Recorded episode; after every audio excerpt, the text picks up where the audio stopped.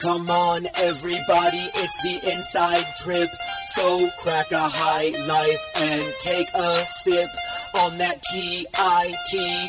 Get up and scream, and you can spell it backwards. You know what I mean.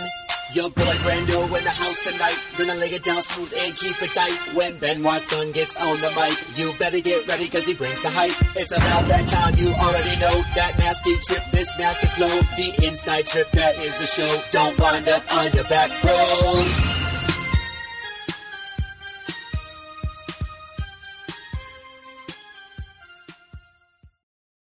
Uh, what's up, wrestling fans? We are back. The Inside Trip Wrestling Podcast, episode number 85. My name is Brandon Olinger, and join with me, as always, is Ben the Law Watson. What up? What up? What up? What's up, Ben? How you doing? We're on a little, uh, what do we call it? A little, we're on an off week per se. Yeah, you know, a little bit of downtime, a little time for self reflection about what we just witnessed through this entire NCAA season. Some of the biggest surprises, some of the biggest shocks. You know, when we play all the girlies flock. Getting my body and mind ready for the postseason. Is your body and mind ready? My- I'm doing something. what is it you're doing? I'm doing something. You're doing something. but baby, you know, just because there was no wrestling this week doesn't mean that we're not going to come out here and bless them with a little podcast. Bless him.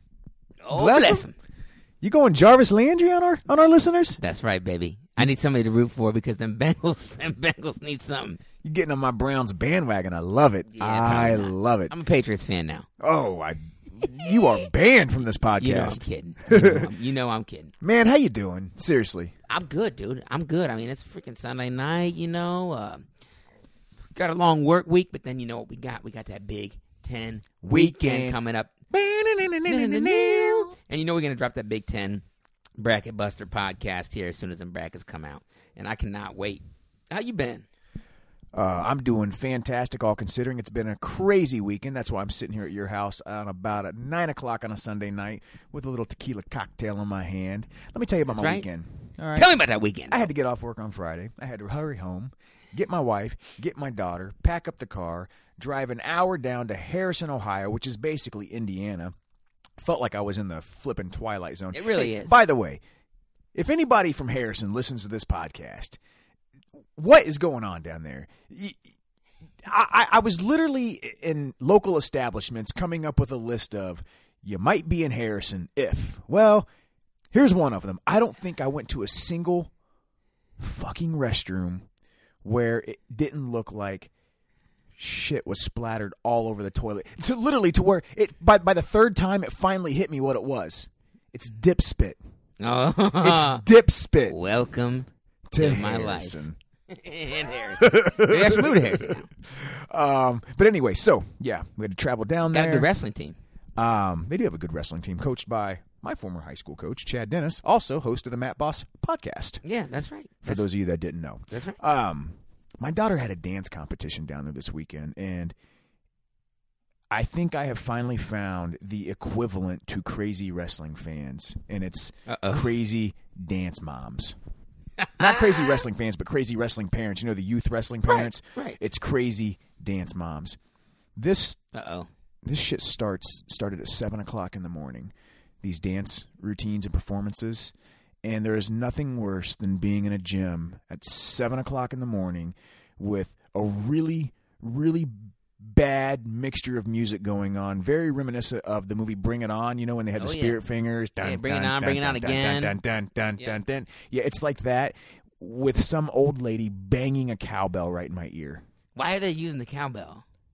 I don't know, but oh man, uh, unlike Christopher Walken, I did not need more cowbell. No. no way. Uh, so is yeah, your wife a crazy uh, dance mom? no, no, we just root for my daughter and her team. You know, we just get up, whistle a little bit, cheer, clap. That's hug, fun. kiss, You're proud of them. Uh, so yeah, we spent all day in a, in a gym Saturday watching that. Got to watch a little UFC action Saturday night. Woo! Oh, UFC Ben, ears. the funky Askren. Yeah, I didn't get to catch that match or match. Jeez, I didn't get to catch that fight. Sorry, it's a little late. Uh, you know, I'm happy about. I- I'm, I'm happy for Ben Askren. I watched it. I'm, I'm happy for Ben Askren for the outcome. As uh, you know, someone who's a fan of watching the fights, I, I was a little disappointed because I would have loved to have seen that fight gone uh, multiple rounds. I heard Lawler was throwing a little bit. Um, I I got to give both Lawler and Askren credit. For one, Lawler just came out like basically ready to go. Askren, first of all, can I just say, Ben Askren is the most unassuming, unimpressive physical specimen I've ever seen. He might look worse with the shirt off than I do. Legitimately, he just put the dad bod back on the map for being an elite athlete status. He legitimately looks like he could fight at 155 or 145. His love handles were twice the size of mine. I'm not joking. But that's what he's always been. I'm not joking. The most like if you were to look at him and you're like, man, the most like uh what what am I what's the word I'm thinking of here? The feature that stands out, you're like, oh man, this guy's gonna be a badass. Is probably his chin. okay? Because The thing you don't want to have big if you're a fighter. right. But man, I'll tell you what, dude, the guy he- I give him all the credit in the world because he got rocked. He can take a punch. he got rocked in the beginning. I would say probably rocked worse than maybe he's ever been in an actual MMA fight. He, his head was busted open. Lawler, That's what they say. Lawler was on top of him, basically going for the ground and pound TKO. They said that Ben went like freaking head to the mat undefensive Yes. for at least a second. to, to the point to where I had multiple conversations with with some people about this today, where there was, and regardless of what side of the fence you sit on, whether you're an Askren fan or whether you're a Lawler fan or whatever, it doesn't matter. But there was a point to where, and it all happened so fast, where I thought the ref may have let that go a little too long. Now, ultimately, it worked out in Askren's favor, and I started thinking conspiracy theories, like because you know Dana White doesn't like Ben Askren. Did, did Dana all. White maybe maybe say something like, "Listen, if this boy's getting his head bashed, in, just just let it go a little bit longer." You I don't think Herb Dean's gonna do that. Well, Herb Dean making some money though off the UFC. So anyway, um, ultimately, Askren recovered. He got his wits about him again. Did a real good job getting back that bottom half guard, scooping Lawler's uh, what would be his right leg, I believe. Um, you know, it's a very common jujitsu or MMA position. And was able to defend himself, intelligently defend himself Right. again. Right. 'Cause That's thing. Eventually If you're not intelligently defending yourself, the ref's got to stop the fight. Well, I mean Um, that's you have to. yeah, absolutely. And then Askren, dude, he ultimately is able to get Lawler to the mat, much like we know he likes to do, kind of a la Khabib style. Get him to the mat, trap the legs, don't let him move, pin him down. And he ends up in a what we would call the either some people call it the bulldog or the schoolyard position, Right. Um, essentially like a like a like a side headlock noogie, it's like a- Nolan Ryan on Robin Ventura Yeah, noogie position. headlock. Yeah, exactly. Well, so you know, in grappling or whatever MMA, they'll call it the bulldog or the schoolyard. Well, they need, um, they need to call it what wrestlers call it, the side headlock. yeah, Yeah, because we all see wrestlers dominate the UFC. um, and from there, I mean, obviously, Askren was in total control. Um, and this is where things got a little, I guess, what's what's the word I'm looking for? Um, Controversial. Controversy. Yeah, thank you, thank you, man. It's late. It's it's late. I'm No, I'm, I got I'm two dog. tequilas in right now. Um, it's anyway. At this point in time, you know, Askren's got a mean grip in this bulldog position. that didn't look ruthless from the the clips it it really did. And you know, Lawler had his hand up, up, kind of defending it, and then kind of like reaching on Ben's head, correct. right? Ultimately, the arm falls to the ground, very limp-like. All right, and so I understand why the ref It runs over limp. there It looked limp. and and calls the match. Now, with that said, Lawler hops up right away. He's a little frustrated, like, "No, I wasn't out." You know, and I- I think it's kind of a it's really a lose lose situation for all, all, all parties because ultimately. The ref is trained basically to ensure that people don't get seriously injured and or killed, Killed. in the octagon. All right, I mean, let's face it. That's that's the fact. Killed or literally physically maimed to the point where there's like no recovery. Correct. Now, for anyone who's ever trained or competed either in mixed martial arts or Brazilian jiu-jitsu or uh, submission grappling, a la, or you know, aka no-gi grappling, um, when you're in position such as Lawler was, where it's a very disadvantageous position and maybe there is a lot of pressure being applied to you maybe there is some sort of choke happening but you're not being choked out completely Was he across his carotid though? um, I'd have to go back and look at it again. But, but, but essentially, the point I'm getting at is that any small, any movement by Lawler can potentially compromise his position even worse, whether it's a small movement, a big movement, whatever it is. Okay, so by him, his arm dropping to the mat and he's there, if the ref runs over there, it's not like Lawler can just start waving his arm around saying, I'm fine, I'm fine, I'm fine. Okay. He's focused on not going out. Okay. And that's where I His think arm might be in a position to where he doesn't want to move it because if he moves it, it puts him in a more disadvanta- disadvantageous position than he would Correct. be at the Correct. moment. So, you know, look, while I thought the stoppage when I watched it live could be considered questionable, I do completely understand why the ref stopped it. Congrats to Ben Askren. You can't blame Ben. You can't. No, you absolutely can't. And that's what. So what irritated me was And by the way, I like Lawler. He's actually been one of my favorite Same here. UFC fighters. Now you're you're you're more into it than I am, but ruthless dude. He was he's he every time I've watched him fight, he puts on a show. That dude just throws fa- throws hands. So I thought it was really cool to watch. Um, or I didn't get to see it. Excuse me. Re- re- I, I thought it was really cool to watch Lawler kind of throughout the years. So when I heard that Ben was going to fight him, I was like, you know what? It's a it's a win win to me because I like Lawler, and also Ben respects Lawler. You know, it's Well, interesting they gave him the one person that he actually respects in the UFC. Well, that's what Ben said after the fight too. For one, after after Joe Rogan, and this kind of irritated me, was kind of going on and on about the stoppage. And Ben basically, he said two things that was fantastic. Joe or Dana? it was Joe. Dana doesn't get in the ring and do the interviews. Joe Rogan gets in the ring and does. I thought Joe liked Ben though. Um, I don't know. I'm sure he doesn't dislike him, but obviously it's Dana's boy. Mm-hmm. Um, he said one, he started questioning about the stoppage, and Askren said, "I'm not the ref. I don't have any control over that." Um, Askren also said it sucked that you know he's got so much respect for Lawler. It sucks that that's who they matched him up with in the first fight. Um, the other thing I loved was, and this is where what Ben does, what Ben does with his shit talking, is basically state the real question here is how long is it going to take before Dana White starts bitching about this stoppage? and it was probably five minutes. Probably. No, I mean Dana's already bitched about it. Exactly. You see? Oh, yeah. Dana said that it was it was a bad bad call, Well, and Dana's giving what's this, this Colby dude? Colby. Yeah, the, Yeah. the- Colby Covington, I think. fight- He's Dana basically said we're gonna have Ben fight Lawler again, and Ben's like, nope, not interested. Which if, if Ben, I would love to see it. I would love to see it. I think that would think be a fight fight for the ages. It's a bad matchup for Ben, and I say that even after Ben beat him. I don't think he wants to fight his buddy. Same as fighting Tyron Woodley. He doesn't want to fight these dudes. He wants to fight some dudes he don't like. I understand. I get it. Anyway, we've kind of gone off on a little tangent, but it was a it was a I phenomenal like fight. it. Well, night. coming from a dude like you who does, um, you know, BJJ and is, you're kind of, you know, into this stuff. It's, it's interesting to hear your perspective. Uh, and, and look, I'm not what you would. I'm not an elite guy by any means. I've trained on and off for the last nine years. I've gotten. I've been fortunate enough to train with some guys who would be considered elite level guys, or at the very minimum, very, very, very good guys. Um, and it, look, it, it was a, it was a great fight, and I think had that fight gone, was able to go two to four rounds, it would have been it would have been a war. But congrats to Ben, man. All right, anyway, we got off on a little tangent here. My apologies. Um, It's all good, baby. as I said, it's the Inside Trip Wrestling Podcast, 13 minutes deep into this now, um, episode number 85. You guys know where to find us at. We're out there on Twitter at the Inside Trip One. Find us on Facebook, the Inside Trip. My boy Ben has been going to school this week on that Facebook page. I Hey, love I'm it. working at Facebook over. I baby. love it. Uh, we got an Instagram we're bringing up. It's the Inside Trip. Hopefully, getting ready to do some fun stuff. Uh, maybe with an Instagram uh, TV channel or whatever it is, an Instagram channel. Uh, maybe even a YouTube channel. So we got some stuff coming up. Um, as for the podcast itself, you guys know where to find us.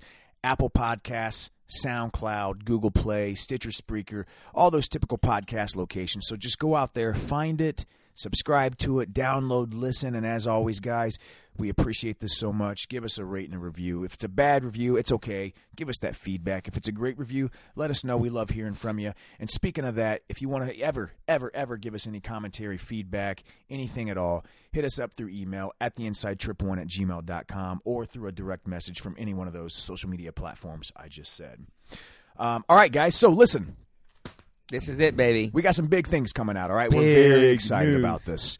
Um, we put out a little teaser post on our or on our social media platforms on Friday. We are getting ready to go to print this week with our second batch of T-shirts. They're going to be completely different than last year's shirts. Essentially, different colors, different color schemes, different shirts, brands, all of that. Um, and we're looking to do some good things with these shirts. So, anyway, with that said, Shirts are going to be available. They're going to print this week. All right, these are going to be Next Level. That's the brand Next Level Tri Blend athletic shirts. These are athletic unisex shirts. Next Level is a very, very reputable uh, brand. Tri Blend is what everybody's you know wearing these days. It's what they love. We got two options. Okay, we're going to have two options. First option, vintage black. It's a vintage black T-shirt, kind of like a charcoal, a dark, like a deep charcoal gray uh, shirt. It's going to have a 1980 style uh, hot pink and teal color scheme, a la Miami Vice. It's sick. I Yeah, promise you, dude. it's going to look sick. Um, going to be just like last year's shirts. It's going to have our our logo on the front, on the back. It's going to say "Don't wind up on your back, bro." It's going to be awesome. Additionally, we're going to have a vintage red shirt with yellow and blue color scheme. It's going to be great. Uh, yellow singlet, blue singlet. Uh, the Inside Trip Wrestling podcast in yellow. On the back, it's going to say "Don't wind up on your back, bro" in yellow. It's going to look great as well. That's I know it. sharp, dude. It's going to look real good. Now, here's the important thing, guys. We wanted to do something with these shirts a little different this year. As Ben and I have said, this podcast is not about making money, monetizing anything, eh, nothing of that at all. In fact, we ultimately lose money on all this stuff, and that's okay because we love doing it. Um, what we are looking to do, guys, here's the deal with the shirts. Okay. The price for the shirts are going to be this. For the vintage red with the yellow and blue color scheme, it's going to be just like last year. Shirts are $25, and that includes your shipping costs on that. So ultimately, when you factor in shipping, you're basically getting the shirt for about 20 bucks, $21. All right. So we're going to have that option right there. For the vintage black shirt, I just was I had the fortune today of having a nice conversation with Sally Roberts, founder of the Wrestle Like a Girl Foundation. It is a, nonprofit organization that's very near and dear to us. They're doing a lot of great stuff with women's wrestling, especially in the area of high school sanctioning um, and doing other things like advocation, as well as also they put on multiple camps throughout the summer to for, for young girls, uh, wrestling camps, uh, teaching them about wrestling and empowerment and things like that. And Specific I think to women, right? it's sp- no, eh, no, no, actually, it's mostly women, but they have had you know boys show you know Oh, sign up cool. for it as well. Yeah, cool. um, things of that nature. So the vintage black shirts. The cost for these shirts are going to be $30. That includes your shipping, but our profits from these shirts we are going to donate to Wrestle Like a Girl. It is our goal to raise enough money to be able to help sponsor a few girls to be able to attend one of their camps this summer free of charge. That's what Ben and I are looking to do. Hence why there is a $5 difference in the cost of that shirt. We want to be able to provide them with a bit more money.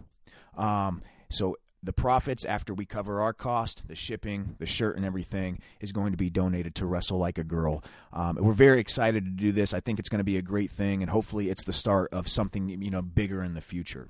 Um, also, with this said, we also have 50 custom koozies. Some of you guys received koozies last year uh, at our live podcast in Cleveland at the National Wrestling Tournament. You've seen them on social media. We have 50 custom koozies. They're yellow. They got our logo on them. They're badass on the bottom. It says hashtag, you know, don't wind up on your back, bro, whatever the initials for that Yeah, the initials for that. Yeah, That's sick. it- it- it is awesome. Um, so we're uh, what we're we're going to throw in a koozie with your order if you wish. The koozie are going to be five dollars. So for thirty dollars, you can get a red shirt and a koozie plus your shipping. And for thirty five dollars, you can get one of the black shirts with the hot pink and teal and a koozie with your shipping plus the donation to Wrestle Like a Girl. Yeah, and that all includes shipping. Those dollars all include all shipping. include shipping. So if you guys are interested in shirts, okay, the orders are going in right now. They're going to the print this week. Hit us up through email, theinsidetrip1 at gmail.com.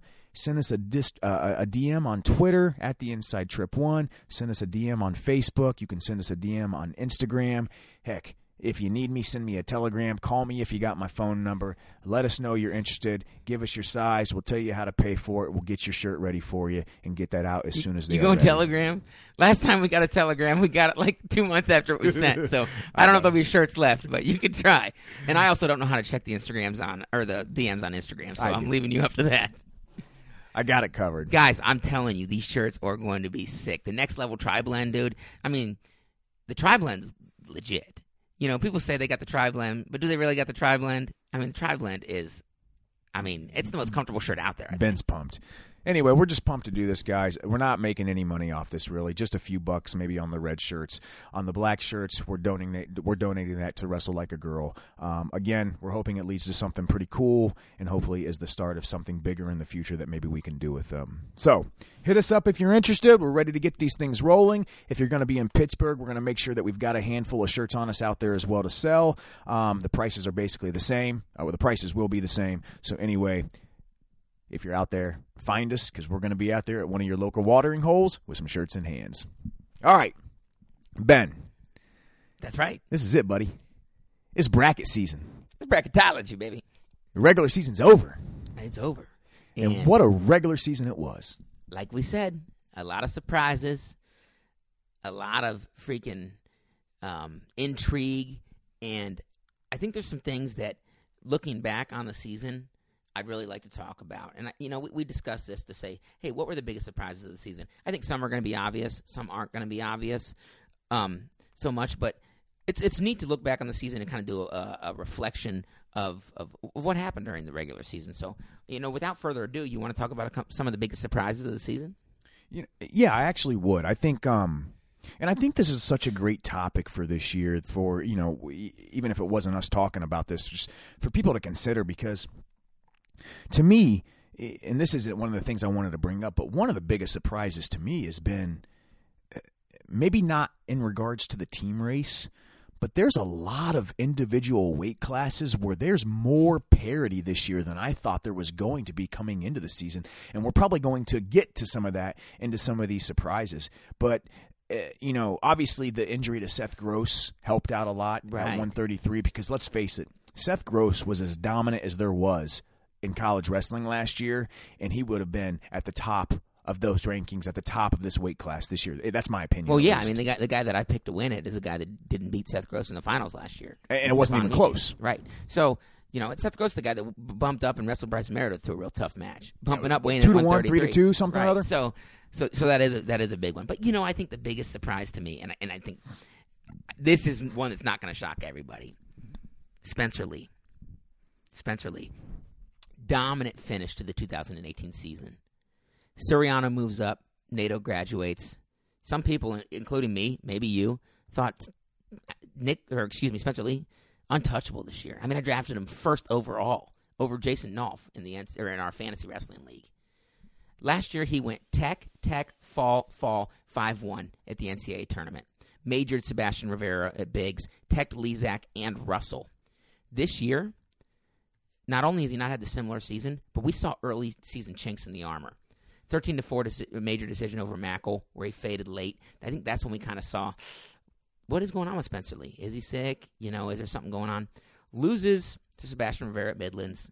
We're like, hey, we're still picking Spencer Lee to win, right? But it's you know, there's somebody out there can beat him. Then he goes and he only beats Russell 4-0 after he teched him last year. And you know, I'm starting to think even more. Huh is Spencer Lee as dominant as he was last year. Then he goes out and gets pinned by Nick Piccinini.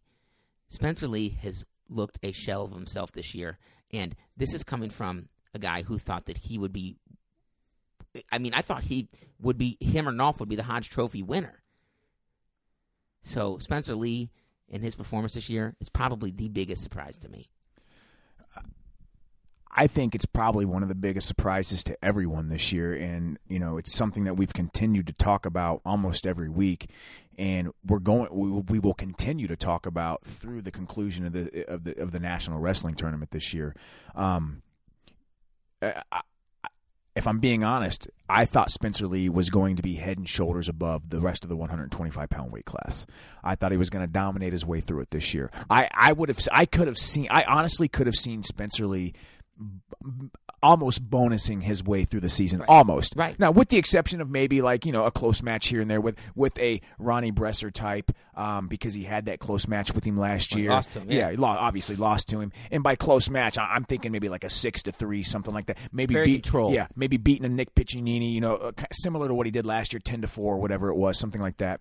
Um, but it's not been the case this year. And it's, and it's been multiple reasons too. Okay, okay. Obviously, he's battled. You know, we've heard injury, we've heard sickness, mono-like sickness, something or other. And for those people that's never had mono as an athlete, that it it, it freaking cripples you. It will cripple you as Probably an athlete. debilitating. Would be my guess. I was going to say that, but yeah, that's that. Okay, yeah, that's exactly the word I was going to use, but I decided not to. I, I wanted to say cripple. Yeah, same, same thing. Yeah. Um, and then on top of that, and you and I talked a little bit about this last week. Are people figuring his style out? Right. Is he is he a little too one dimensional on his feet? Has he become uh, is he has he become you know is the ability to game plan for him when you're underneath him uh, there? Because listen, these college coaches, these guys aren't dummies, man. They're getting paid a lot of money to And do this. They're scouting. They're watching videos. His his you know his opponents, these competitors, they're very smart. They're able to pick up on things, and I don't think that was, you know, obviously uh, never more evident than in his two losses: his match against Sebastian Rivera and his match against uh, Piccinini. Both of these guys are the guys that uh, Spencer Lee dominated last year. Yet they made some adjustments, and for all intents and purposes, dominated him this year. I mean, yeah, that Piccinini Piccinini win was pretty dominant. I mean, when you're getting crunched up and thrown to your back, it's pretty dominant. And honestly, Rivera did too. Rivera, I mean, oh, maybe, Well, Rivera dominated him for seven minutes. correct. Maybe it wasn't you know a major or a tech fall, but he controlled that match. He basically got to where he wanted to get to and did what he wanted to do, and the result spoke for itself. And, and you know what? There's there's smarter people out there than us that that'll be able to d- decide exactly why that's occurring. We've got our own thoughts and we've we've vocalized them. But to me, that's one of the biggest surprises. What's one of the biggest surprises to you this year? Well, I think if we're talking about guys who we expected to dominate, um, you know, there's another guy that's in the exact same boat as Spencer Lee this year, and that's Zahid Valencia. And this has been his season this year to me has been an absolute shock because I actually said last year I didn't expect him to lose another college match. And not only have we seen him lose another college match this year, you know, he lost that match to Mark Hall, where Mark Hall basically, after the first minute of the first period, he controlled Zahid till the end. I would say even broke him, even broke He him. broke him. That was one of the most surprising matches of the year for me is to watch Zahid get dominated like that. and then on top of that, to see a guy like Dan Lewis, a, great wrestler that Dan Lewis is, but has never beaten a guy like Zahid Valencia, to basically go out there and catch Zahid, who is a tall, rangy, athletic wrestler. Ultimately, catch him in a standing far side cradle that he went suicide on, like a standing suicide far side cradle. Right. Is that even a thing? For for uh, Dan Lewis, it is because that dude's a freaking monster with and pinned him. And it wasn't it wasn't it wasn't Dan Lewis catching Zahid. It was Dan Lewis basically dominating Zahid in a position that led to the fall. So you know when you look at Zahid's season, you know this year compared to last year, look he's already got two losses after not having lost a match last year at all. The only loss that he's had before this, um, you know, in his collegiate career outside of redshirt was the headgear pool situation against Mark Hall at the Nas- Mark Hall against, at the national tournament. His bonus rate is down this year. I don't think he's quite dominating guys like you would expect him to do. I, if I'm not mistaken, he wrestled Te'Shan Campbell from Ohio State early in the season this year. Correct? Yeah, six to Beat- one. Beat him six to one. Six to one. You know, yeah. he's a guy that I'm I'm thinking is going to get after a guy like Te'Shan, even though Stick him or major. even though we know how to, you know how Campbell wrestles, um, you know, um, we know how he wrestles. But you know, I would expect Zahid to go out there and dominate a guy like that. I'm just not.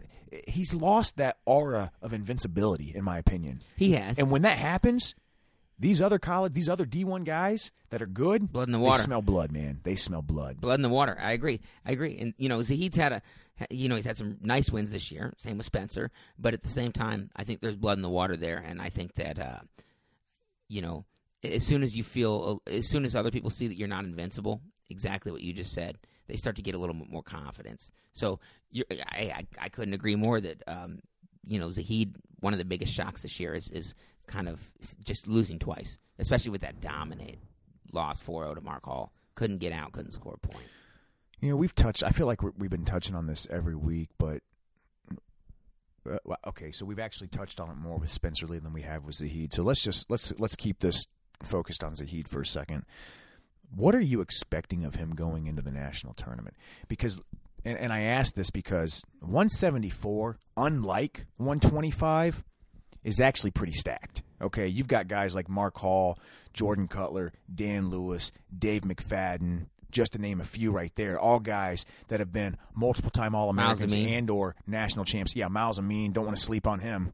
uh, I expect them to make the finals and have a um, have a, a good match with Mark Hall. I just think that that's his talent level. I, I I think that he's there. I think he's there. I mean, we've seen a major Cutler this year. We've we've seen a major Luhan this year. So, you know, I, I think that that's I think that that's that's what's going to happen.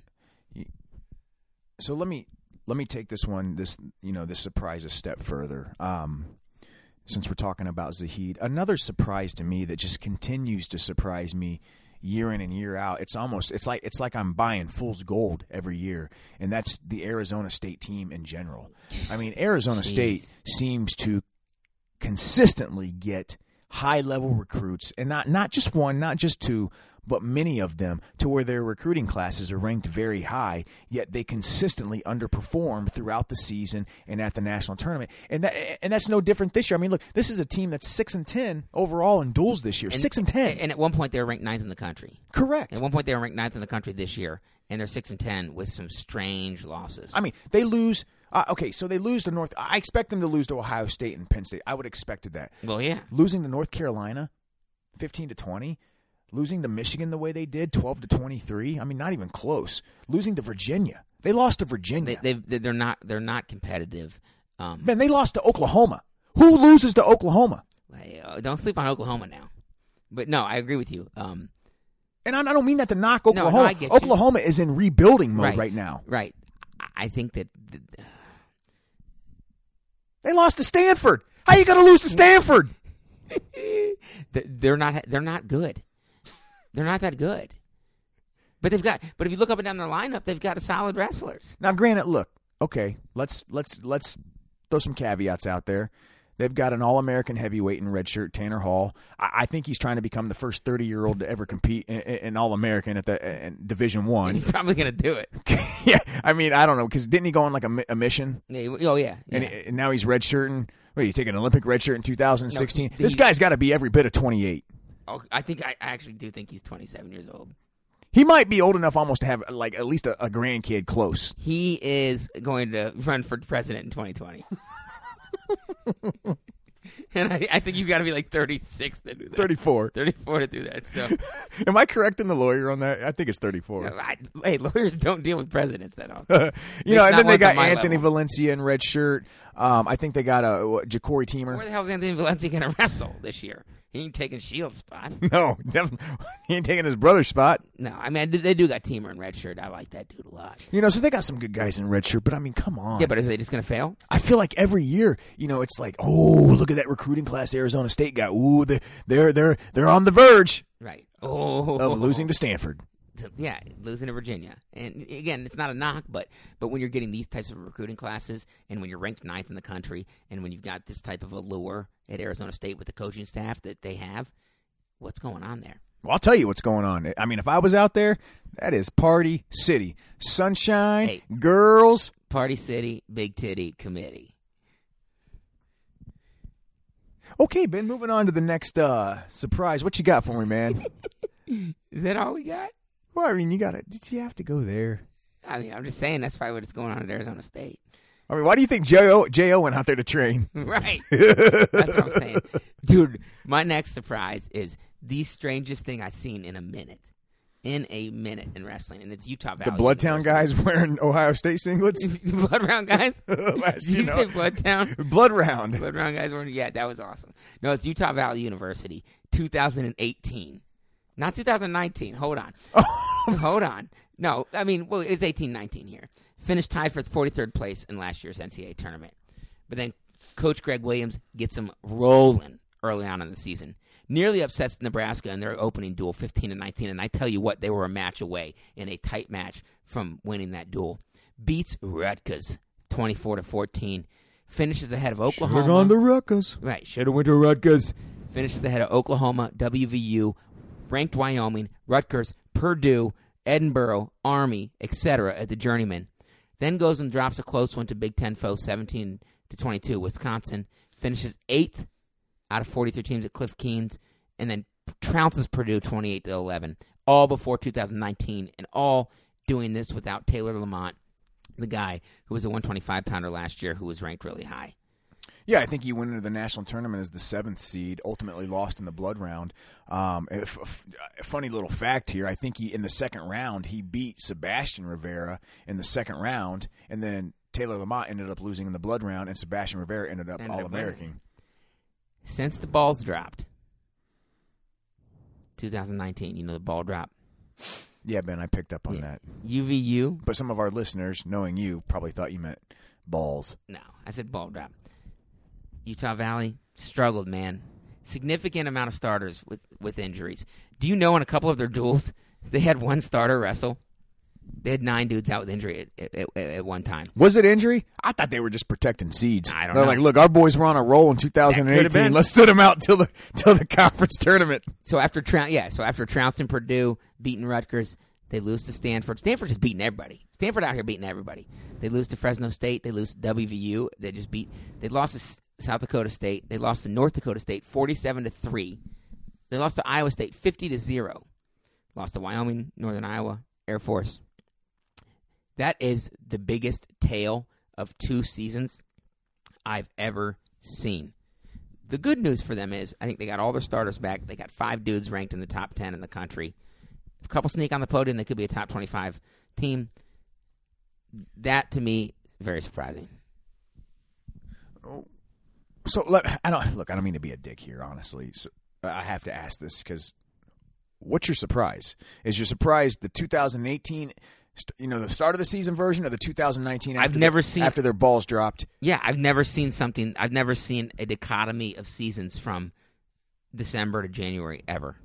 I've never seen something this, this I guess, different between a team. How frustrating does that got to be for a coach? So I mean, it just it was a surprise because it was a surprise how good they were. Yeah, no, okay, I get that. I, I do, I do get that. Um, I, I would say, you know, listen, look, their coach knows what they're capable of this year, and to me, one of the biggest surprises, minus all everything that you just said about Utah Valley, is the fact that they actually have some guys with legitimate chances to get on the podium in March. That to me is one of the biggest surprises about Utah Valley. Five guys, five guys out of their ten ranked. minus Taylor Lamont. Okay, yeah, exactly. You know, their heavyweight Orndorff. He's had a great season this year. You know, by by his standards and by the standards of you know the majority of this heavyweight weight class, which Right. has just been a shit show outside your top four or five guys. On top of that, their 65 pounder um, Romero has been tough this year. He looks- He's beaten he some good. good guys. He's looked phenomenal at times. You know, probably taken a couple of you know head scratching losses here and there, but he's obviously shown that look, the guy's got skill, and even at a weight as deep as 165, he can get on that podium. And then you got a guy like Matt Findlay at 141. You really don't know what to expect to him at this point. He's been ranked pretty high in the top 10 or right around the top 10. Um, battled some injuries hasn't really wrestled some of the guys I, I, I would have liked to have seen him wrestle at times. Um, Ian Parker from Iowa State was one of them. I think he uh, did not wrestle that match. That would have been a great match to watch to see where he's at because Ian Parker is having a great season.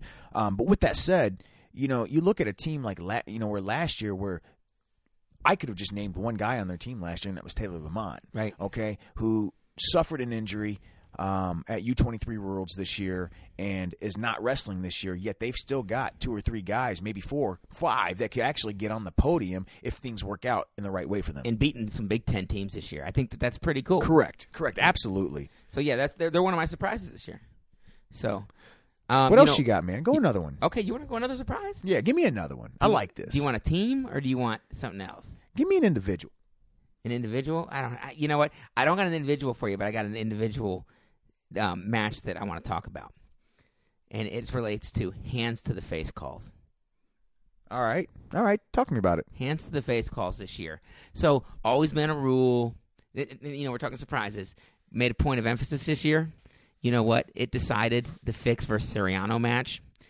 You know, to say that, you know, Suriano kept on putting his hands in the face, and they called it. I see what I was at the district uh, this year or, or uh, this weekend for uh, high school, and I saw more hands to the face face that wouldn't have got, that would have got called in college that did not called in high school. I was like, oh my goodness. Yeah, probably parents smacking their kids in the face in the stands. it's becoming kind of like Yeah, I saw that too.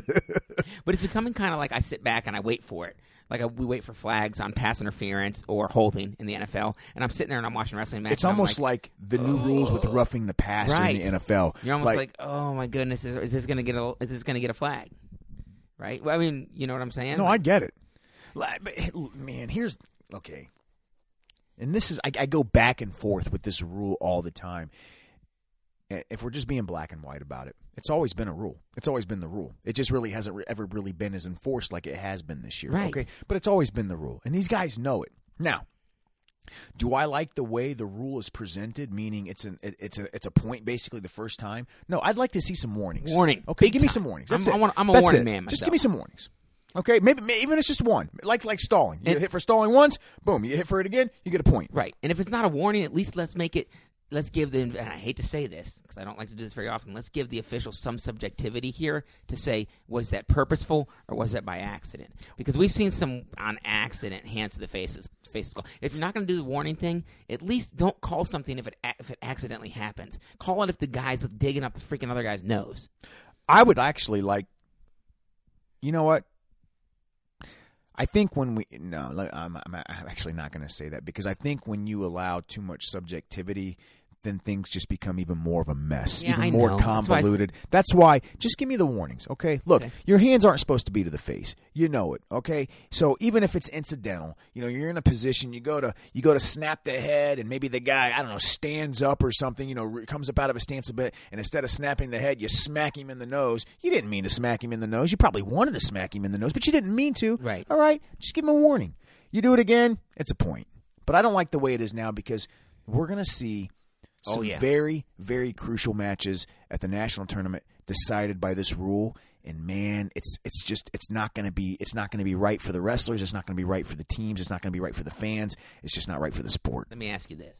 Ask me. Go ahead. Let me present this to you. Oh, lay it on me, bro. a million people, 850,000, whatever the freaking people are that watch on ESPN Saturday night for the NCAA finals.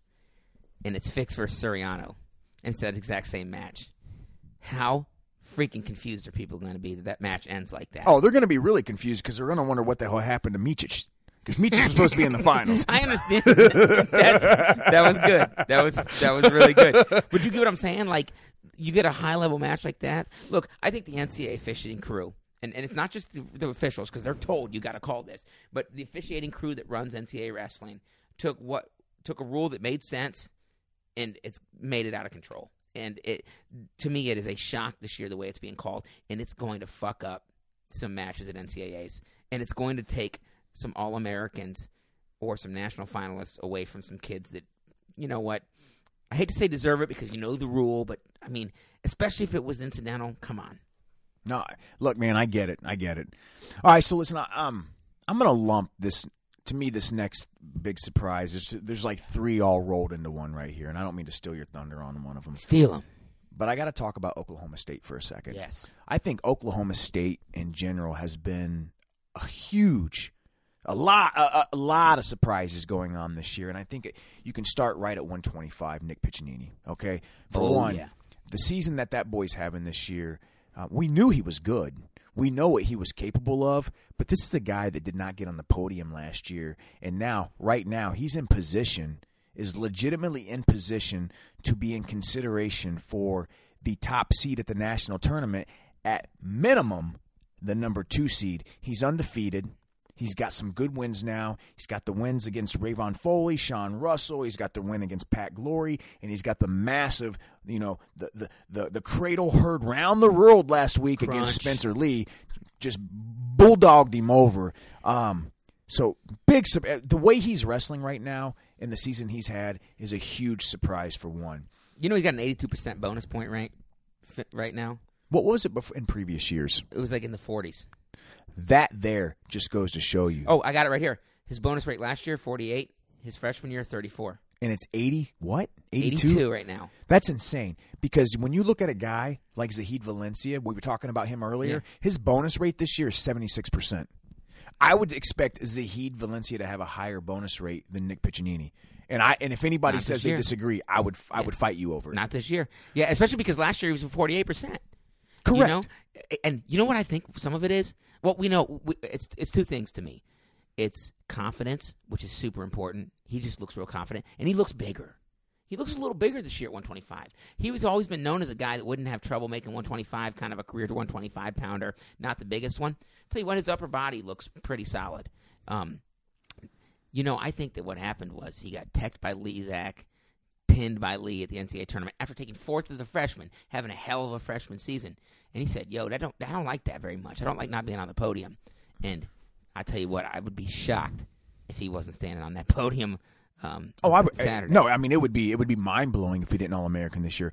And, and I'll even you know just give the kid some props. He's actually fun to watch wrestle. If you sit down and watch him Super wrestle, he's really fun. fun to watch wrestle. really good on his feet, really good on top. I like it. No, I like it all. sound. And the way he worked Spencer Lee on bottom in that match, I love that. Basically got to his feet four or five times before he actually got out. You know, we talked about that last week. No no reason to go into it in depth again. But another surprise on the Oklahoma State lineup has been Give it to you know, eh, the polar opposite of Nick Piccininni. It's been the season of Kaid Brock. Now here's a guy who's gotten on the podium what twice already in his career, two Oh, out of yeah. two times. Yeah, Yeah. he's a two-time All-American. two time and he's a All American, maybe, maybe fifth twice. I can't remember. Uh, it took, uh, yeah, that, that no, yeah, hard for me fifth twice. guess. He's, he's taken fifth, twice. twice, okay. So bumps up to 141 this year. And look, I'll be the first to admit, I will raise my hand and say I thought that was a smart thing for him. I Right. thought it was a good move for him. Go up to 141. We thought you might have been cutting too much weight at 133. Go up to 141. You know, you're going to be able to get a little bit bigger, still move the way you move, and you're going to be able to hang with all these guys the the, the McKennas, the Nick Lees, the Yan. Well, I don't, I'm not sure anybody's hanging with Yianni at this point. Right, but we thought he was going to be super competitive at Correct. 141.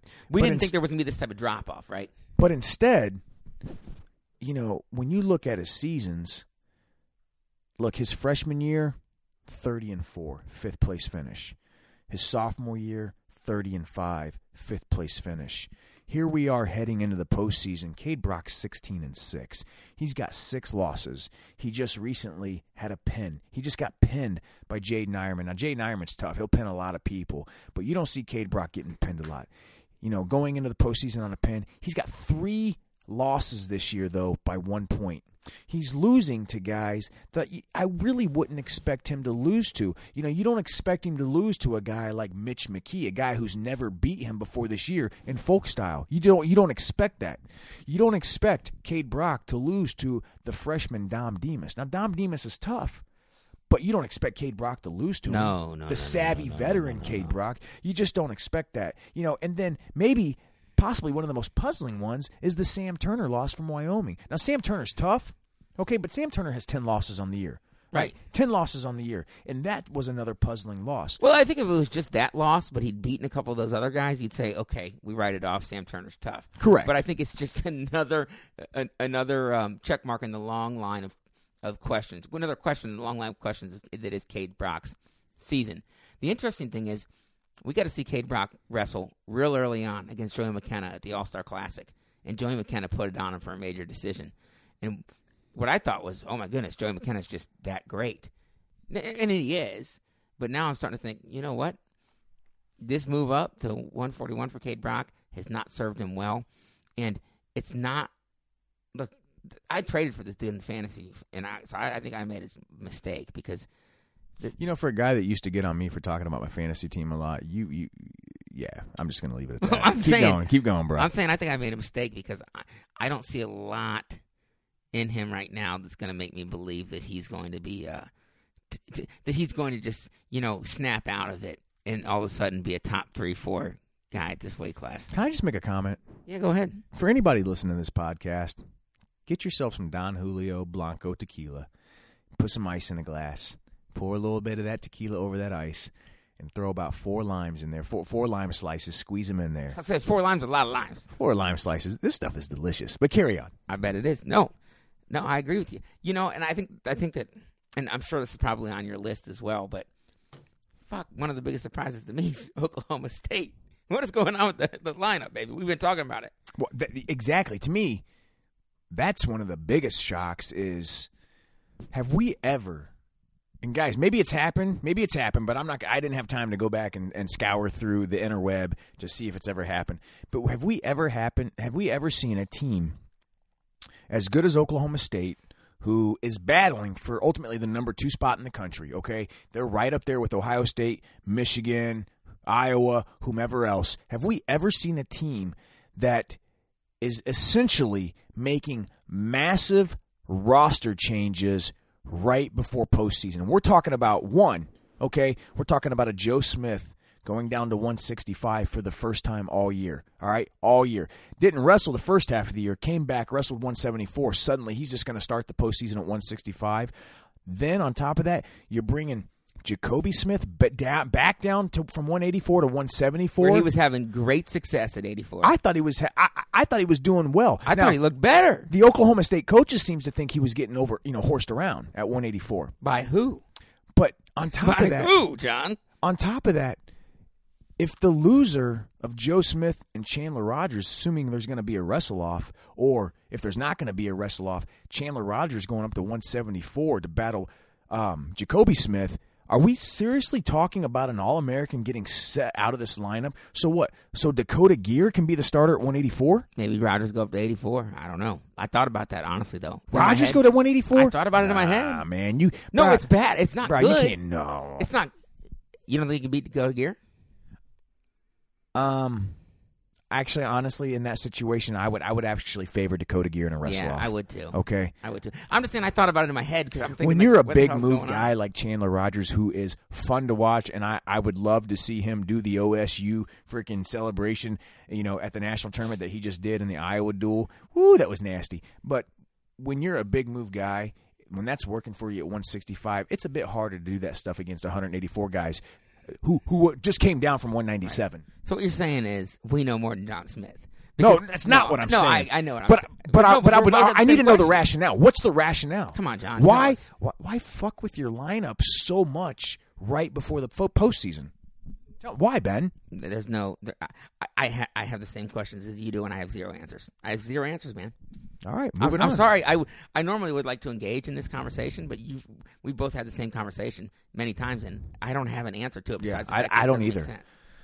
What else you got? You know another surprise, and I'm going to go team. I'm going to go team, and it's going to make some sense this year. The University of Pittsburgh, where the NCAA wrestling tournament's going to be held. All right. Four and eleven last year with losses, and I'm not trying to be a dick by naming these losses, but stick with me here.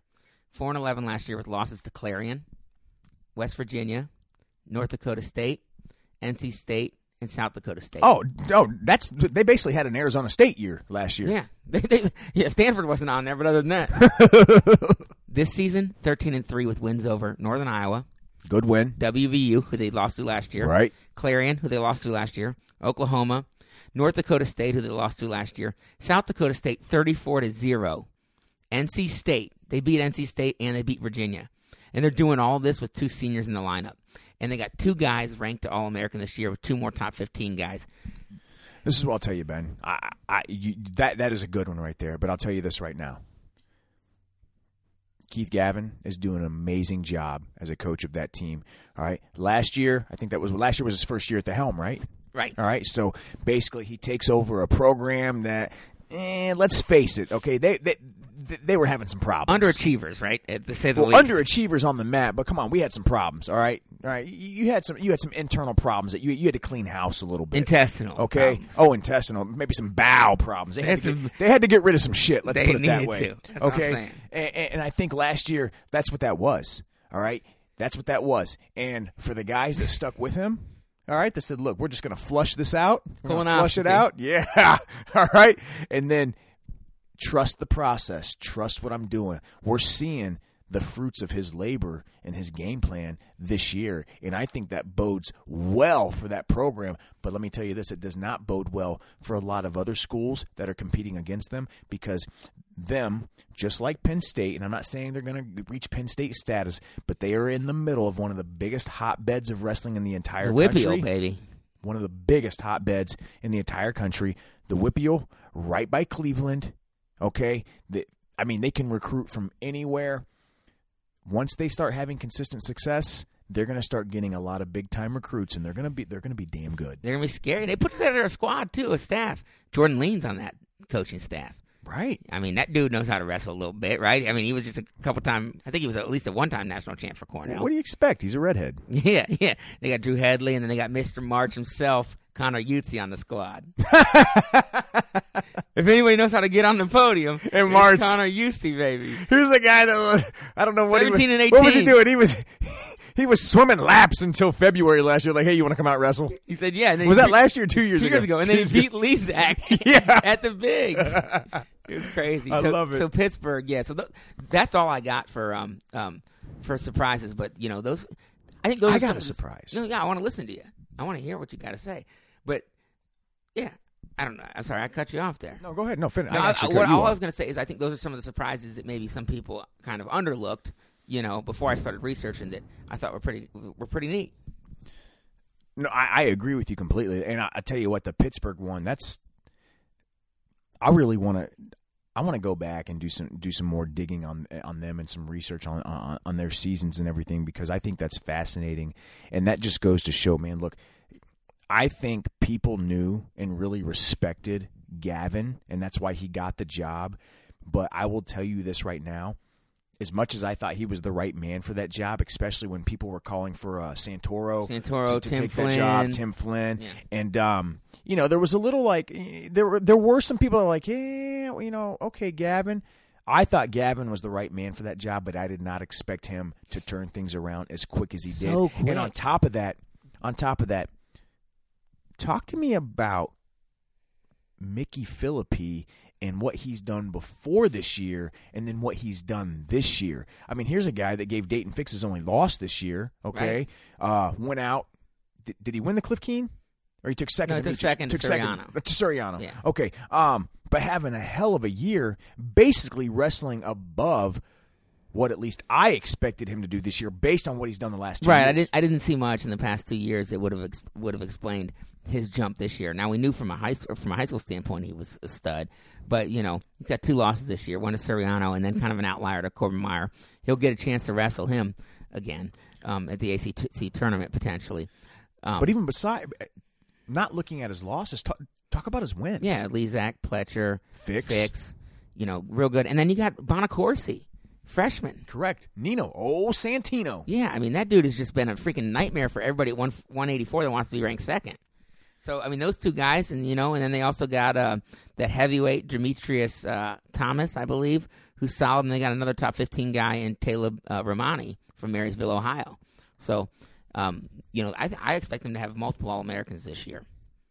I- You, got I- another? oh, go ahead. I don't. I, yeah, I don't think that's out of the realm of possibility. Um, but yeah, good call on that one. Um, let's keeping to the team themes. Yeah, let's do team themes. Sticking to Pennsylvania. Here you go, folks. Fuck now? Here's what you wanted. I would be remiss if I didn't talk about Penn State. Okay, and What surprised you about Penn State? honestly, man, I think if you really paid pay attention paid attention to their season and kind of look at what they've been able to do this year, there's a lot to be surprised about. And I look, we expected them to be the to be the number one team this year. I expected them to be the number one team. You expected them to be the number one team. Every wrestling prognosticator expected them to be, be the top team.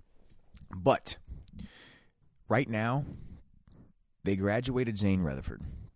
So you look at their big four Nolf, Vincenzo Joseph, Mark Hall, Bo Nickal, all undefeated, and all pretty much more or less dominating their way through the season. All right, that's a bit of a surprise to me. I expected Mark Hall and or Vincenzo to have at least taken a loss this year. So to see the big four be undefeated, that's a bit of a surprise. Also a surprise. Hey, their 141 pounder, Nick Lee, is the number one, number two ranked guy in the country with only one loss on the year. All right, we knew he was good. We saw what he did last year. I think did he lose first round of the national tournament? Stuck by Deal first round. And was it? Yeah, and then came back and took fifth. All right, so we knew he was going to be good. To be this good, including the win over Joey McKenna. Now, granted, I don't think McKenna should have wrestled that match. Props to him for doing so, but still, a win's a win. Um, the season that Nick Lee's having, he's right there in discussion to being yet another finalist. So, Penn State, we're looking at five possible finalists right there, including their big four. Oh, by the way, did we ever Maybe the, maybe you Penn State fans did. Maybe you guys did. But I never expected them to ultimately sit a two time All American heavyweight on the bench whose brother you have in gray shirt waiting to step in in place of a guy who you decided to sit last year after beating the number one ranked crazy. 197 pounder for Shakur Rashid. You decided to sit him for the postseason. Steps in at heavyweight looking every bit like Captain America, the Hulk, however you want to call it, describe him, having the season that he's having, and is a definite, definite, not even a finalist contender, but maybe the one guy that could push and hang with with Gable Steveson.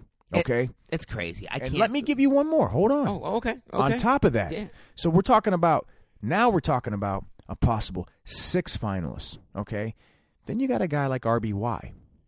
Okay, you got a guy like RBY, true freshman coming in, only two losses on the year. All right, he was able to dominate All American Ryan Millhof, who bumped up a weight to wrestle him. I'd expect that, not not not dominate the way he did, Not but I expected to, to, yeah. be, to beat him. And his first match back off of injury beat All American Nick Pletcher on Nick Pletcher's. I'm sorry, Luke Pletcher. Sorry, the, the, the tequila's sitting in. Um, Luke Pletcher good, on Pletcher's home mat. All right. Oof. So I don't expect RBY to make the finals, but he has shown that he's got what it takes to get on the podium and get on the podium high because Pletcher took fourth last year.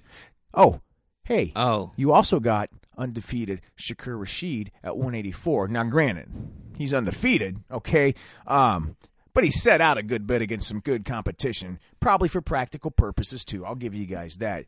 But now we're talking about possibly seven finalists: the Big Four, plus Nick Lee, plus Cassar, plus Shakur Rasheed. All right, basically outside of whoever they're going to throw out at 49 for Claren, Berge, and outside Devin Schnupp. Look, man, Devin, we love you. We get it. You're doing great, but come on. Yeah, it's, I mean, Yeah, it is what it is. Schnupp's not going to qualify. Um, this is a team that could put seven guys in the finals legitimately um, with eight All Americans and have an argument for anywhere between four and six national champions, possibly. Things I, I'd probably put it four, but which, but for for all practical purposes, we'll say four to six. Could they challenge the all-time scoring record, which I think, I think, guys, is 158 points by what the 1986 Iowa team? you think that? Well, you know, I think that you're right. Um, whether or not they can actually challenge for it, I don't know. I'd have to do the math. I, I think if they get, you know, five champs and nine All Americans, they're going to do it. Because Brady Berge or Jared McLaren could All American at 149. Now, I think that that's probably not likely, but I think it's definitely possible. I think if they got nine All Americans and five champs, uh, they're going to break that scoring record. I don't have the math in front of me, but I think that's going to happen. I, I would think that would be a very legitimate possibility because if it is in fact that 1986 Iowa team with 158 points, um, they had eight All Americans, five champs, a runner up, a fourth, and a fifth.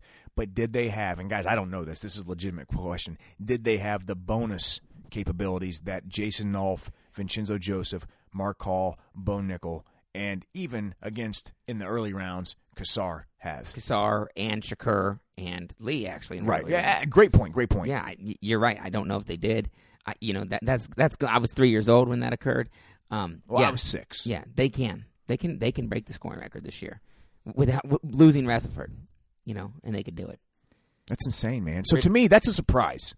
Yeah, and I think the biggest thing you mentioned, and, and, and I'm glad you brought that up. The biggest surprise to me was you got a two-time All-American sitting the bench for a guy that's never started before in the postseason, and it's the right call. It is the right call that's crazy. because it is offensive how offensive Anthony Cassar is at heavyweight. Like I am, I am uh God damn it, what's the word? I, I, I'm appalled. I'm offended. I'm appalled. I'm offended. I'm jealous. I'm extremely jealous. extremely I'm jealous. extremely jealous. I want to look like him. oh, I want to look like him. I want to be him. I want his hair. Yeah, I just got really, that Jersey hair. really, I, I, yeah, I want. I need a Freaky Friday. Probably call him Tony. Yeah, I, I yes, Hey, Tony. I definitely need a Freaky Friday situation with uh, Tony Cassar here soon. That's a good one, man. Man, God damn it! There you go, Penn State people. There, there's your ten minutes of love. Yeah. So what else, buddy? That's about it for surprises. Let's do a little. Hey, for shits and giggles, you want to do a little stock up, stock down going in the postseason? Yeah, I got, I got some stock up, stock down. that You might enjoy. Well, bro, give me the old Mike Concho and lay it on me. I'm gonna spread it. I'm gonna spread it. My number one stock up, the ACC, baby. The ACC, six schools in the conference, and this year they got 37 automatic qualifiers. They got five allocations at 184 pounds, and then four out allocations at six other weights. And we're talking six schools. Last year they had 34, so they've got up by three this year. The year before that they only had 31. The ACC is on the rise, guys, with with teams like NC State and Virginia Tech kind of stabling the conference. Pitt, as we just talked about, on the rise, and then we got excellent coaching at all of the schools: North Carolina, Duke, and Virginia. The ACC with 37 automatic qualifiers with only six schools is a big stock up. Oh, I love that. And can I just add on a little bit there? Yeah. I'd love to just add on and talk, comment on the 149 pound weight class in the ACC Sure. because you have a guy who has been tough forever, who's gotten on the podium, Justin Oliver.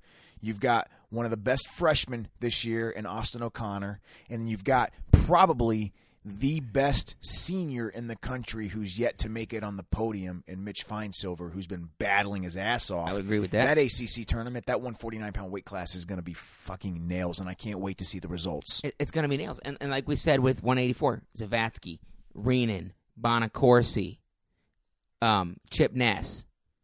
I mean, are you kidding me? When Chip Ness is, you know, returning All American is the last guy that we're talking about in that weight, uh, you know, that, the ACC is is is is big time stock up. I love that you said the ACC, and I don't mean to one up you per se, Uh oh.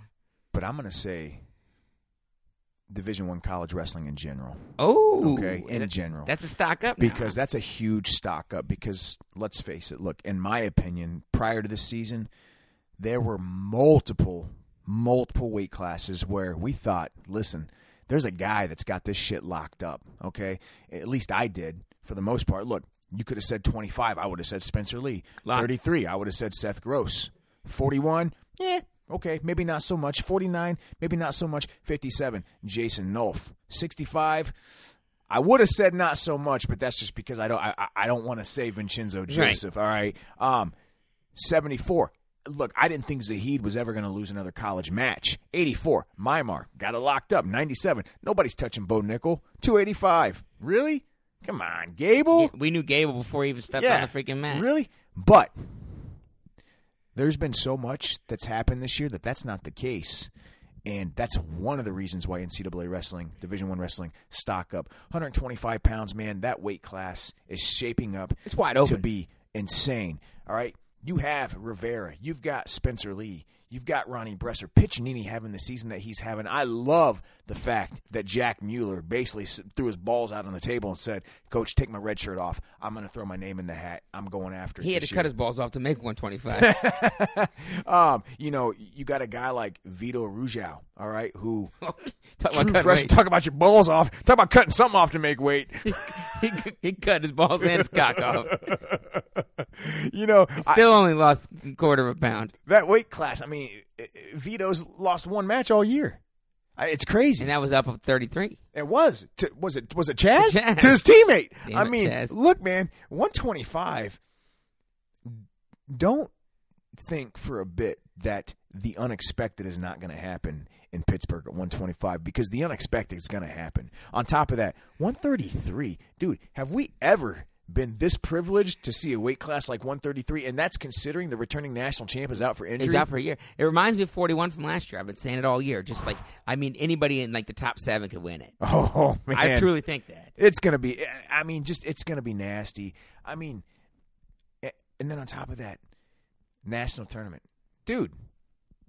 You can't get a ticket. You cannot. You get can't get a ticket. I tried.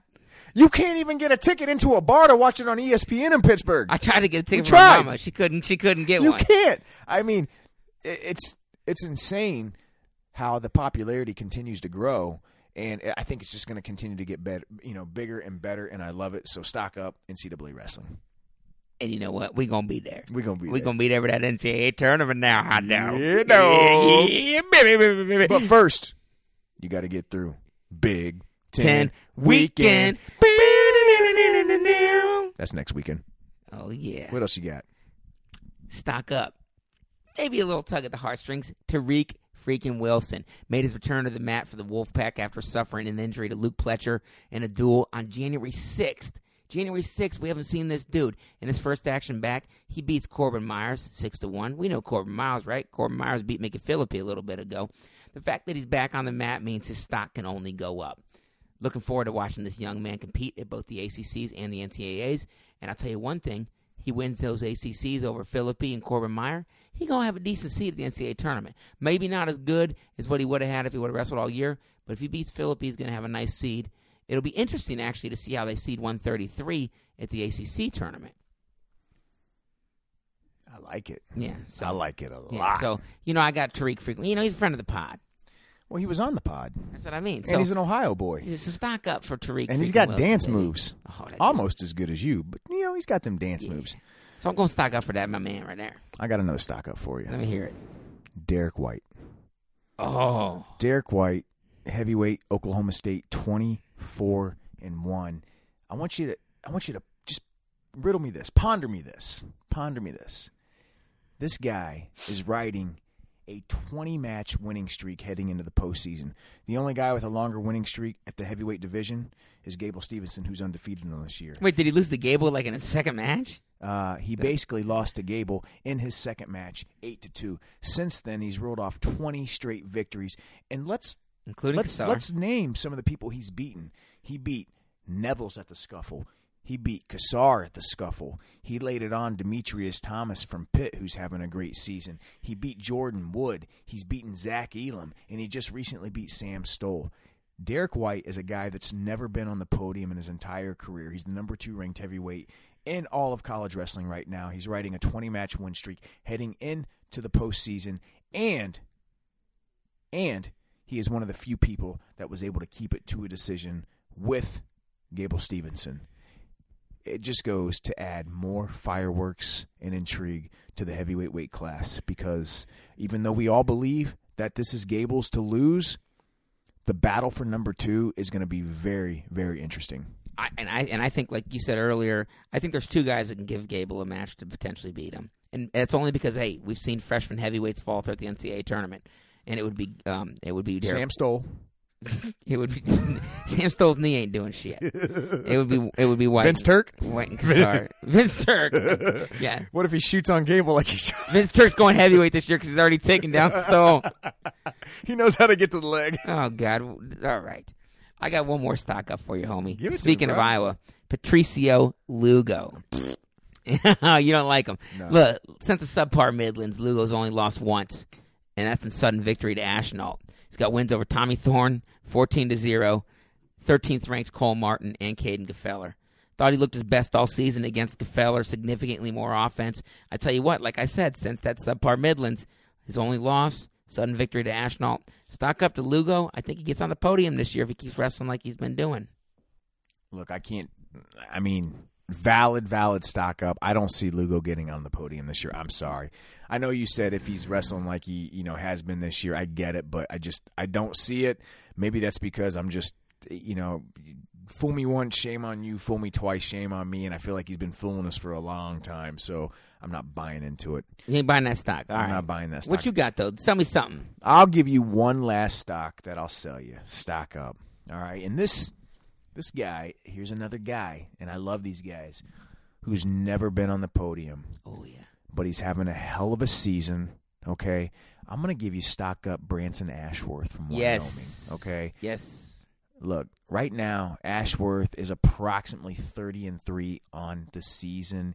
He's riding about a 14 match win streak. Okay, here's a guy in the tough weight class of 165 who has yet to be on the podium.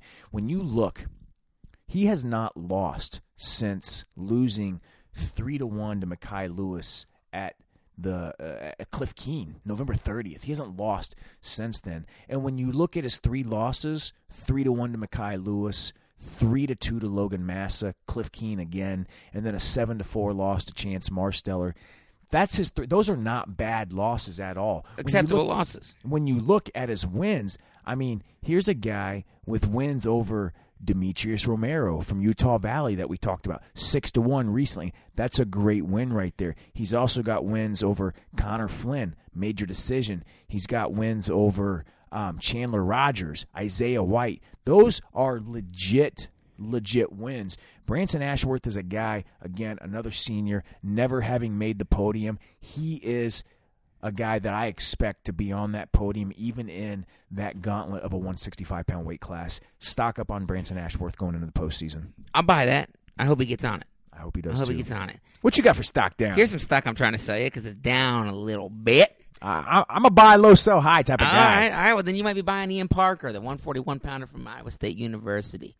After wins in late January against Kaid Brock and Dom Demas, the Iowa State sophomore has cooled off, losing his last three matches. Lost to Grant Willits from Oregon State, nine to four. Then dropped a tough one to Auburn, and then he got pinned by Eierman. Look, I understand that Auburn and Eierman, legit All American contenders. Grant Willits, not a bad wrestler in his own right, but certainly not looking at you know trying to make his way to the podium at least you know from from the rankings perspective. Ian Parker, after a hot January, has cooled off, stock down. You know what? I actually would buy that stock from you if I was being if I'm being honest about it. Uh, I think stock down is very legitimate for him because uh, you always. At any time a guy is going into the postseason riding a three like a three match losing streak, look, Right. that that doesn't bode well. Um, if anything, for their confidence, and and maybe maybe it's physical, maybe he's hurt or something, Right. but at minimum for their uh, confidence. But here's a guy like you said, great win over Kaid Brock, great win over Dom Demas. His match against Jaydin Eierman, if you didn't watch that match, go back and watch it because he was giving Jaydin Eierman all Eierman wanted The business. until Eierman Get the- basically caught him in what Eierman does. He, Get he, he Ironmaned him. You know, he, he basically did what he does to everyone. So if you were actually selling me, if that was a stock on the stock exchange, if I'm it was, selling if to it was IP, ISU, Ian Parker, Iowa State University, I'd buy that. I'm selling to you I'd buy it because I get it cheap. pennies on a dollar, Cheap. baby. What you got stock down now? Oh, speaking of guys heading into the postseason on a losing streak, and this guy is actually on my fantasy team. I got to go stock down on Kaden Gfeller. You going G, huh? I got you. I, do. I, got I got to go stock down on G. Um, again, a lot like Ian Parker. Anybody that is heading into the postseason um, on a losing streak, I got to go stock down. And, and it's not just the fact that he lost matches; that he's on a two-match losing streak going into the postseason. Um, it's how he's lost. Yeah. you know, Brock Mauller basically laid it on him, did whatever he wanted him to, beat him ten to four. Um, Pat Lugo controlled him the entire match True. uh, lost seven to four to him. Um, Hasn't quite looked the same since uh since winning that uh scuffle title. If you if you don't mind me saying. I mean, I, I think I think that's a valid point. I will say that since he won that scuffle title, look at the guys he's wrestled: Matt Kolodzik, Anthony Ashnault, Max Thompson, who he did beat, um, Brock Mauller, Pat Lugo. His schedule the last month of the season. Uh, last month and a half of the season has been brutal. As So brutal as one and four since the scuffle? And I'm sorry to interrupt you there, but I'm No, interested. so if I look at this, he's uh, one, two, three, four, five, and four. Five and four. since the scuffle. okay, got it. Okay. Um, and on top of that, when you combine those losses with how he's been winning against top competition uh, or top top competition, uh, Max Thompson nine to seven sudden victory. Look, that's a win. A win's a win. Okay, especially over an all Max Thompson's good. Yeah. Um, the the win over Mitch Finesilver, we know how that came about. Obviously, um, right now, look, Kaden, I expect you to turn it around. I expect you to battle your butt off and get on that podium. But your stock's taking a little bit of a dip heading I'll into buy the some of postseason. that stock. You buying it? I'll buy some of that stock. All right. Here's some stock I think I'm selling that I'm not sure who's gonna buy. Lukey Pletcher, dog. You've been beating up on Luke Pletcher all year, and you know It's what? gotta be Lukey Pletcher, uh, Ben- right? Look, Ben Watson, you're starting to piss me off. Why? You're starting to offend me. I like Lukey Pletcher. He's on my fantasy. Oh, I can tell. team. I can tell you like him. He's on my fantasy team. He lost his last match of the regular season to Chas Tucker, a dude he's never lost to before and beaten multiple Trap match. times. I know. We talked about this ad nauseum on the podcast, but he's really struggled to take guys down this year. He almost looks timid on his feet, dude. Lost to RBY, beat Ben Thornton on a hands to the face call, OT with Anthony Tudelo. He's going to have a tough Big Ten seed. He needs to overachieve a Big Tens to get a nice NCAA seed. At this point, unfortunately, I'm selling some stock on Luke Pletcher. And he's on my fantasy team, so I'm willing to trade him too. And uh, today's the last day to be able to do that. I got a 33 pounder. I'll trade you. Who you got? I got a little backpack. Lizak. Stock down. Why? Nah, Lizak's fine. All right, so I'm going to give you one more stock down before we wrap up this podcast. Yeah. In honor of our fellow friends up north, I'm going to go stock down on Alec Alec Pantaleo. Really? I am. I'm listening.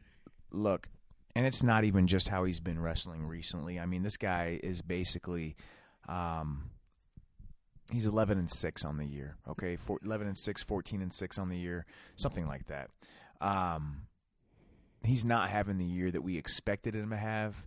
Um you know he's he's two and three in his last five matches. Obviously, you know he he lost. Obviously, you're going to lose to Jason Nolf.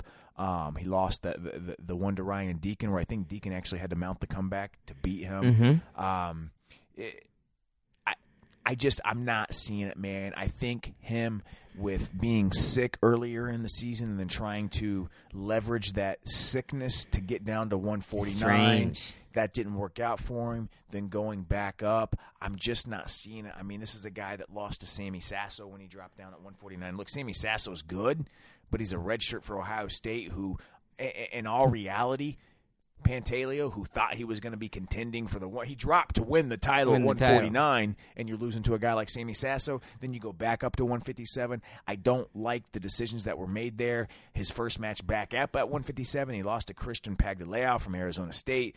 Um, I don't like it. I don't like it at all. I'm not. I don't like this guy going into the postseason. And honestly, Ben, if I was a betting man, I may put a little money that he doesn't get on the podium. Holy shit. That would shock me. It would. It, if you would have told, if, if we would have had this conversation four months ago, five months ago, yeah, I wouldn't have said that. No, it would have shocked me as well. But I, I'm just not seeing it.